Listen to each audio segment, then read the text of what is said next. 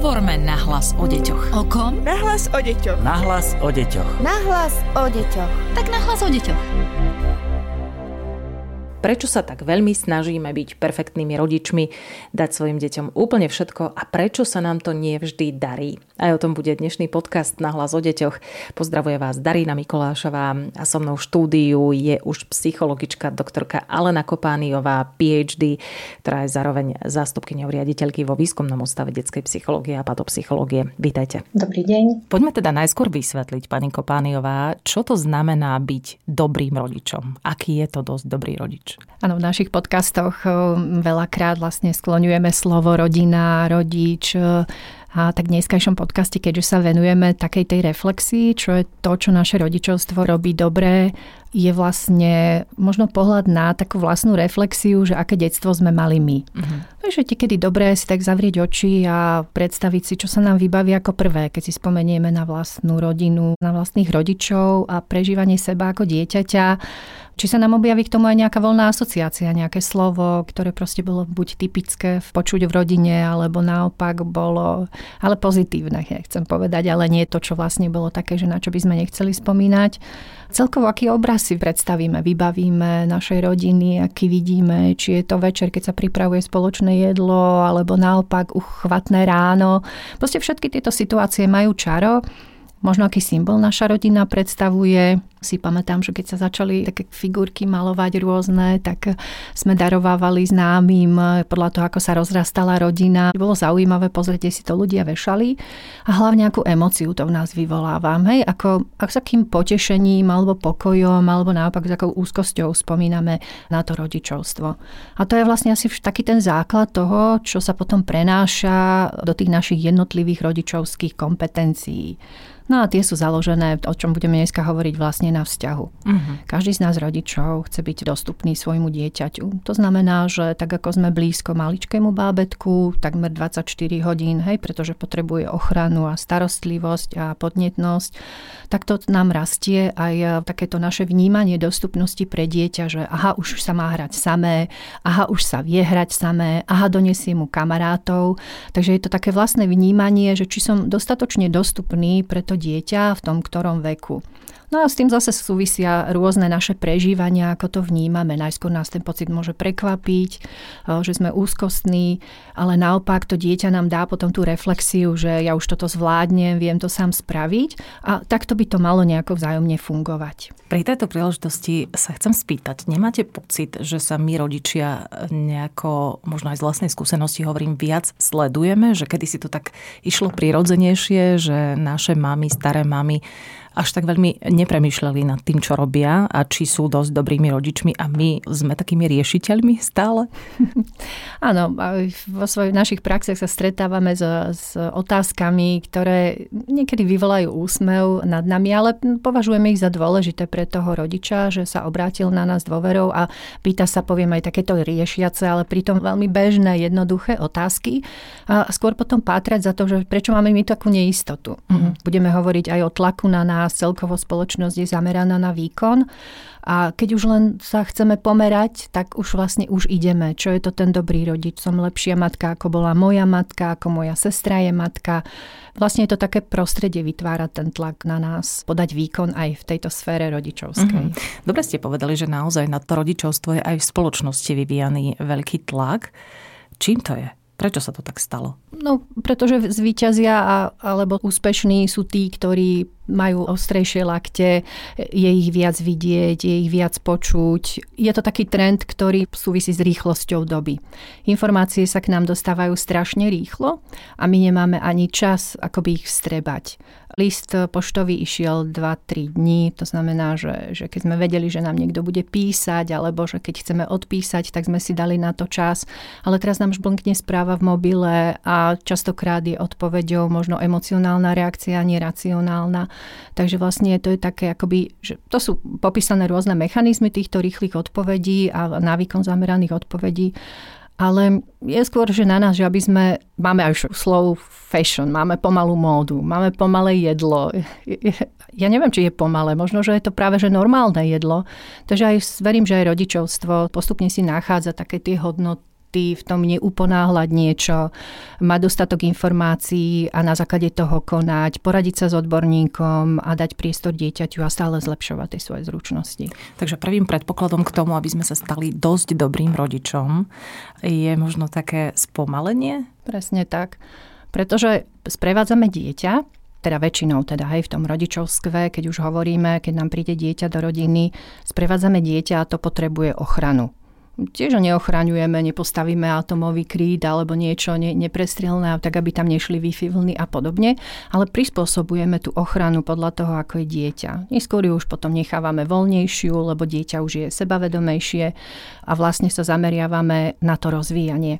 A to je taký ďalší atribút toho rodičovstva vo vzťahu k tej vzťahovej väzbe a ako reagujeme na podnety zo strany dieťaťa.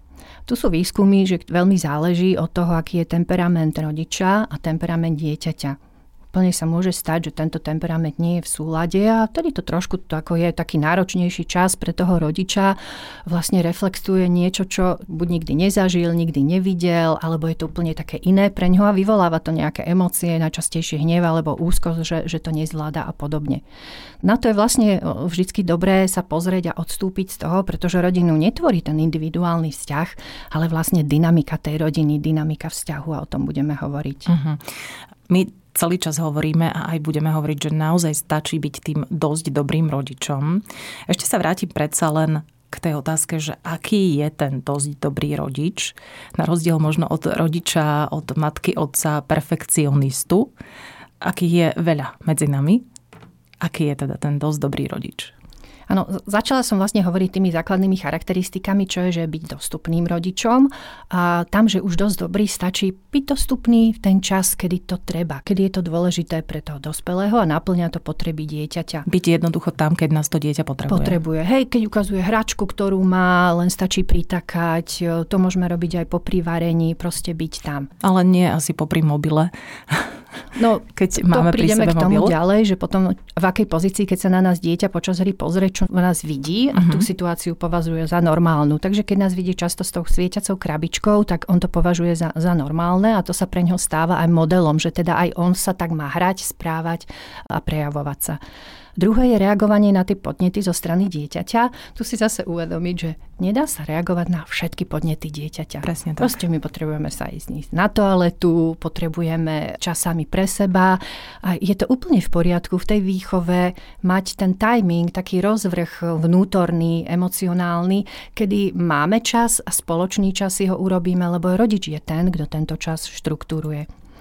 Potom je to dôležité stimulácia. Dosť dobrý rodič myslí na to, že nestačí len byť prítomný a reagovať na podnety, čo dieťa prinesie, ale ho stimulovať. Vždycky mu rozširovať tú oblasť, s ktorou dieťa príde, že aha, čo sa mi podarilo, aha, čo je toto a posúvať tie stimuly dieťaťa jednoduchými malými krokmi. A toto často prichádza do overstimulácií, teda tej nadbytočnej stimulácii, že dávame dieťaťu hračku, ktorá ešte vôbec nie je vhodná pre jeho vek, lebo my máme ten pocit. Áno, to sa stáva, to je úplne v poriadku, ale dobre si to aj uvedomiť, že akú blbo sme kúpili, ale odložiť ju na neskornejší čas. Takže dosť dobrý rodič premýšľa na tom, koľko je tej stimulácie, či je ho dosť alebo málo a nebáť sa, dieťa sa vie stimulovať aj samé. Že si nájde, ak je v pohode, ak je ochránené, ak je v bezpečí, tak sa vie stimulovať aj samé. No a potom to najdôležitejšie asi, čo je, alebo jeden z dôležitých, je emocionálne zaangažovanie. To je vlastne, ako vieme vnímať prežívanie dieťaťa, čo sa v ňom práve deje. Ako sa vieme naň napojiť? Ako sa naň vieme napojiť. Moderná 90. roky priniesol taký pojem mentalizácie, čo je vlastne taká reflexia na, na celkovo verbálnu, neverbálnu stránku prejavu dieťaťa, jeho záujem a potreby alebo aj emócie. No ale to úplne základné emocionálne zaangažovanie dosť dobrého rodiča je, že reagujeme na to pozitívne zvyčajne pochvalou, akoby vrátime to srdiečko pozitívne naspäť. Dieťaťu sa posiluje jeho seba rešpekt, jeho sebahodnotenie, jeho dobré ja, jeho ego. Zároveň, keď má dieťa negatívne reakcie, prejavuje negatívne emócie, vieme, čo s nimi. Vieme ich tzv. kontajnerovať, vieme ich pochopiť, vieme ich prijať, vieme si s ním v úvodzovkách poplakať a to na dosť dobré rodičovstvo úplne stačí. Uh-huh. Keď si na druhej strane zoberieme, ako som spomínala, rodičov perfekcionistov alebo tzv. helikoptérových rodičov, keď sme takýmto rodičom, aký to má dopad na naše dieťa? Čo všetko môžeme pokaziť? No, ak sú všetci členovia rodiny helikopteroví, tak naozaj tak dieťa získa obraz toho, že rodina funguje tak, ako to robili moji rodičia. Dopredu akoby sa snažia predvídať potreby toho dieťaťa, ich saturovať, až, až je to také nepríjemné, až to vyvoláva napätie a nikto tomu v tej rodine nerozumie, pretože veď sa snažíme byť čo najlepšími. Preto je dôležité vlastne pozerať sa na tú dynamiku vzťahov, akí tí rodičia sú. Každý z rodičov, mama alebo otec, alebo strýko, babka, detko, majú rôznu tú výbavu, ktorú tie primárne vzťahové alebo vzťahové osoby prinášajú do rodiny. E, niekto je viac vrelejší, naopak niekto je autoritatívnejší, niekto je viac na humor a srandu, niekto bere život vážne. Toto sú všetko vlastne vzory, ktoré dieťa vníma v bezpečí svojej primárnej rodiny a vlastne vidí, že aká je tá rôznorodosť tých ľudí, ale zároveň stále dostáva bezpodmienečné prijatie, čo je tým základom toho bezpečného rozvíjania. A také dieťa príde do škôlky alebo na návštevu do inej rodiny a zrazu tam zbadá úplne nejakého člena, ktorý sa správa tak, ako ani jeden člen z jeho rodiny.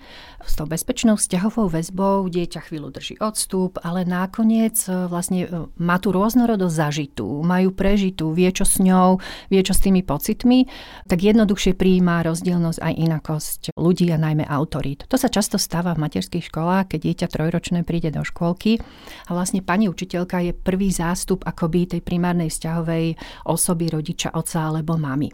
Ak sa podobá mentálne myslím na mamu, má podobné reakcie, tak je tá adaptácia dieťaťa emocionálna oveľa ľahšia.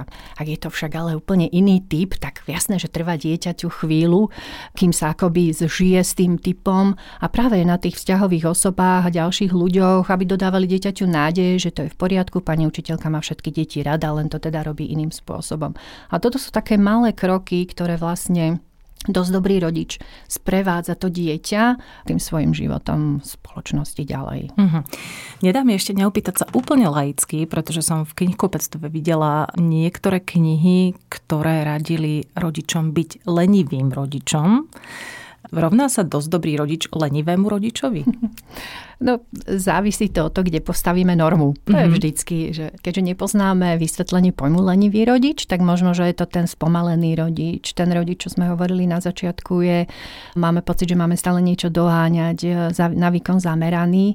Ak je to ten ako utekavý rodič, tak ten lenivý je jeho opakom, je ten spomalený. Takže ak je to o tom spomalení, áno, naozaj, tie vzťahy potrebujú svoj čas, náš režim a životný štýl ide veľmi rýchlo, ale to, čo nám opäť pomáha byť dosť dobrým rodičom, je poskytovať dieťaťu predvídavosť. Jednak štruktúrou, to znamená, že nedelu si urobiť čas, že ide pondelok, čo nás čaká v pondelok, ako to zvyčajne zvládame, kto býva prvý, posledný, no proste e, ako by to prebrať dopredu, čo sa deje. Je možné, že už pondelok, hej, bude tej nervozity ráno menej a všetko stihneme, alebo naopak bude je ešte viac, pretože ešte deti nemajú toto znútornené. Dôležitá je potom následnosť. To znamená, že veci nepríjemné netrvajú dlho, ale niečo za nimi následuje po piatku bude sobota, nedela a môžeme sa tešiť na spoločný výlet, e, pobyt posteli, pozeranie rozprávok a podobne. A opäť potom je tam e, rovnováha, ktorú dávame dieťaťu medzi blízkym a vzdialeným. Niečo, čo môže dostať teraz hneď, čo je to, ale niečo, čo je následné a vzdialené, ale dojde k tomu. No a samozrejme e, identifikácia. To znamená, že aj keď sa netvárime, že vychovávame, vlastne vychovávame. Takže to je to dôležité to, že chodíme do práce že sme usilovní, že nás to baví. Deti vidia v našom výraze, keď príjeme z práce a rozprávame, čo sa nám podarilo alebo aj nepodarilo. Je potom, na čo sa deti vlastne hrajú. Hrajú sa na mamičku a na tatina, ktorí telefonujú, sedia za počítačom, niečo veľmi vybavujú, ale je to pre nich dôležité, lebo vidia, že, že rodičia preto niečo robia, že niečo pekné vytvárajú, sme pri nich stále role modelom. No a takisto aj v reakciách. Keď tresknú dvere alebo buchnú dvere, tak e, dieťa nevie, čo sa dialo, možno počulo nejakú hádku, ale vôbec to nevie počuť. Ale si dá v hlave vlastne dokopy, že uh, niekto z rodičov odišiel nahnevaný a buchol pritom dvere. Takže stavme sa, že keď bude dieťa nahnevané, vyskúša aj ono, ako to je, ako sa buchne dvermi. Uh-huh. A tu len si to stačí uvedomiť vlastne, ako neustále než dieťaťu zastaviť práve ten čas negatívnej reakcie, pozrieť sa na to, ako dieťa rozumie tej situácii a či ju len po nás neopakuje a my ho za to zbytočne trestáme alebo naopak e, nevysvetlíme, čo je dobré, aby urobil, keď je nahnevaný. Takže informovanosť, predvídavosť a identifikácia sú zase také tie odpovede na to, že či byť lenivým rodičom, áno, lenivým do tejto miery mm-hmm. je to OK. Ja nepochybujem o tom, že teraz nás počúva množstvo rodičov, ktorí si práve v tejto chvíli povedali, že ja budem teda tým dosť dobrým rodičom nebudem už tým rodičom úplne perfektným, tak nám poďte poradiť, čím začať ako sa dostať z toho perfekcionizmu do štádia dosť dobrý rodič? Podľa mňa každý, každý z nás je dosť dobrý rodič. Len to proste v niektorej tej oblasti preháňame, hej, pretože máme na to svoj, poviem, dobrý dôvod. Hej, jednak treba sú výchovný a informačný, prenášame si nejaké vzorce z, z histórie e, svojej rodiny aj keď si povieme, že nikdy taký nebudeme ako naši rodičia, ale, ale je to tam.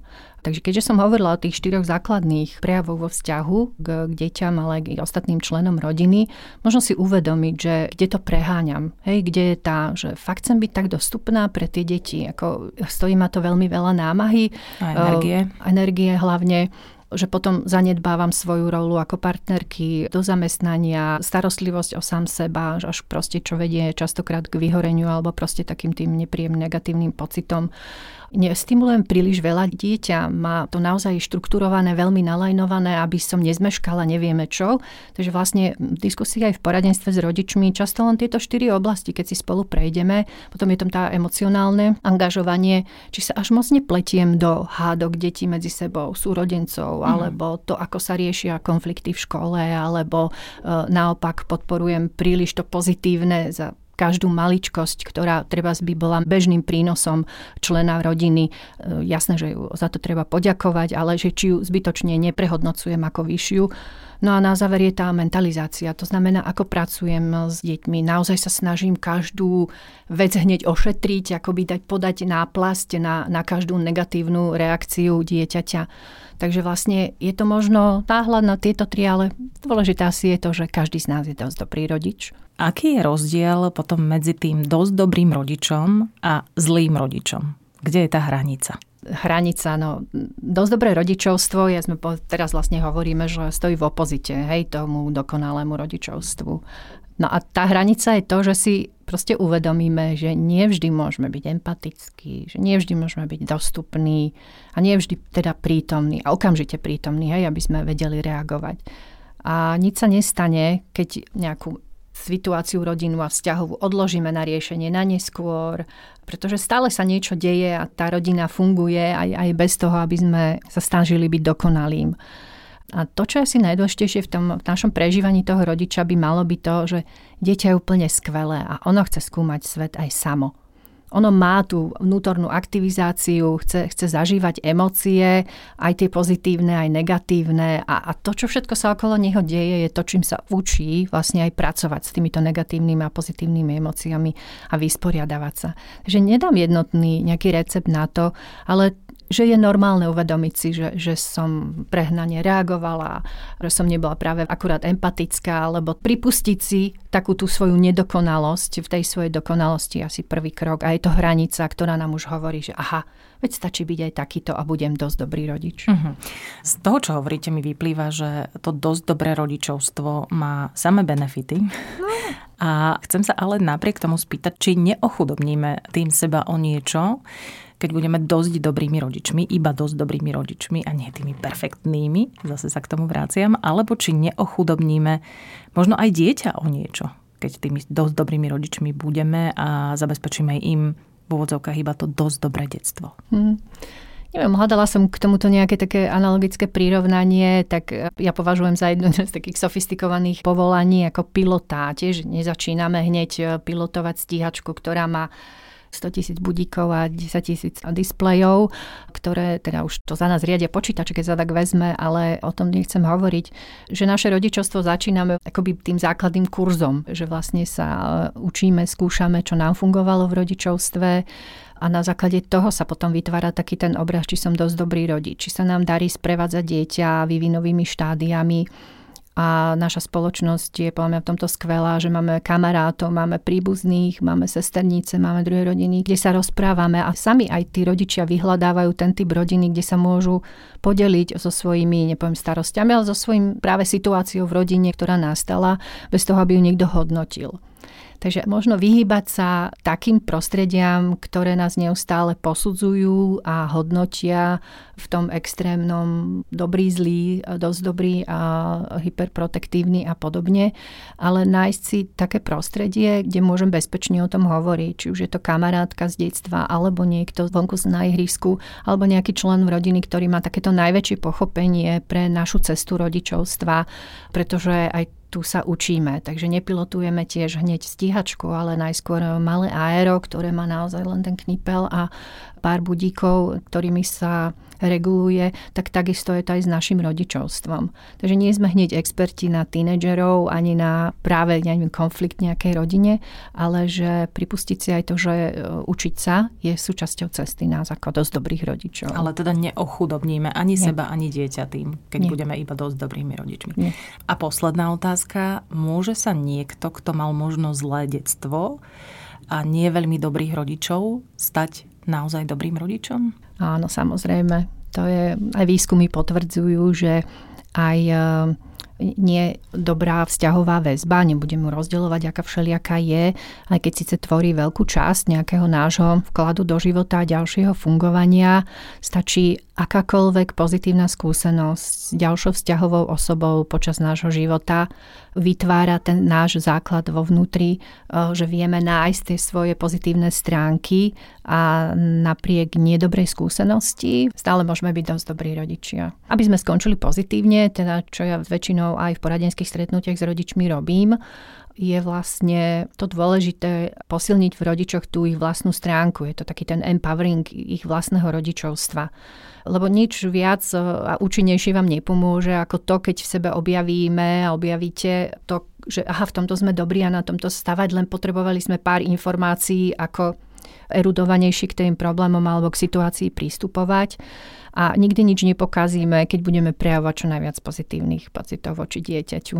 Aj keď máme zlý deň, um, aj keď treba naozaj z tých 4 hodín sa cítime veľmi zle a dieťa to aj vidí, predsa len zaspávať s pozitívnou rozprávkou alebo s niečím, na čo si spomenieme je pozitívne, je proste asi to najlepšie, to je najlepšia bodka ako by, by toho dňa a zase je to veľmi jednoduchý spôsob, ako byť dosť dobrý rodič podporovať spontánne prejavy. Proste ako keď máme nejakú rozvrh, niečo máme robiť, niečo máme stihnúť, pokiaľ to nie je vlak, tak proste sa zastaviť a pozrieť si na Eh, ja neviem, lienku na, na chodníku alebo proste niečo, čo vtáčika, ktorý sa príde uh, nazobať. Príjmať pocity detí, nezabúdať na to, že na to sme tu my dospelí. Keď aj nemáme umytý riad, ale proste aby sme vedeli, s akým nastavením dieťa malo deň v škole, čo sa mu podarilo, čo nie a vlastne ho polutovať, pofúkať mu tie boliestky alebo naopak sa tešiť, čo sa mu darilo. Samozrejme inak zmeníme e, dynamiku rodiny, keď je dieťa choré alebo keď ho niečo trápi, takže vlastne tam ide väčšie upokojovanie. No a keď si myslíme, že nie sme dostatočne citliví, no tak akoby pridajme ten gombík tej citlivosti na sebe a ak máme pocit, že by sme mali byť tým pádom dosť dobrým rodičom. Mne sa veľmi páči americký seriál This is Us, ktorý je síce americký, ale je tak výborne spravený, že ho často odporúčam rodičom, aby si tam pozerali, vyhmátli také tie jednoduché nuancy života, ktoré proste v tom, tom našom perfektnom rodičovstve versus dosť dobrom rodičovstve nevieme ani nejako ochytať, nevieme ich ani kontrolovať, ani nemôžeme, ani nechceme. Takže ten život nechávať to, ale dbať na to pozitívne čím deň zakončíme s dieťaťom, by malo byť posolstvo dosť dobrého rodiča. Ďakujeme veľmi pekne za všetky tieto rady aj odporúčania. Boli vzácne pre rodičov, myslím si. Dnes nám radila doktorka Alena Kopániová, PhD, zástupkynia riaditeľky Výskumného ústavu detskej psychológie a patopsychológie. Veľmi pekne ďakujeme. Dovidenia. Podcast Nahlas o deťoch realizujeme v rámci národného projektu štandardizáciou systému poradenstva a prevencie k inklúzii a úspešnosti na trhu práce. Projekt sa realizuje vďaka podpore z Európskeho sociálneho fondu a Európskeho fondu regionálneho rozvoja v rámci operačného programu Ľudské zdroje.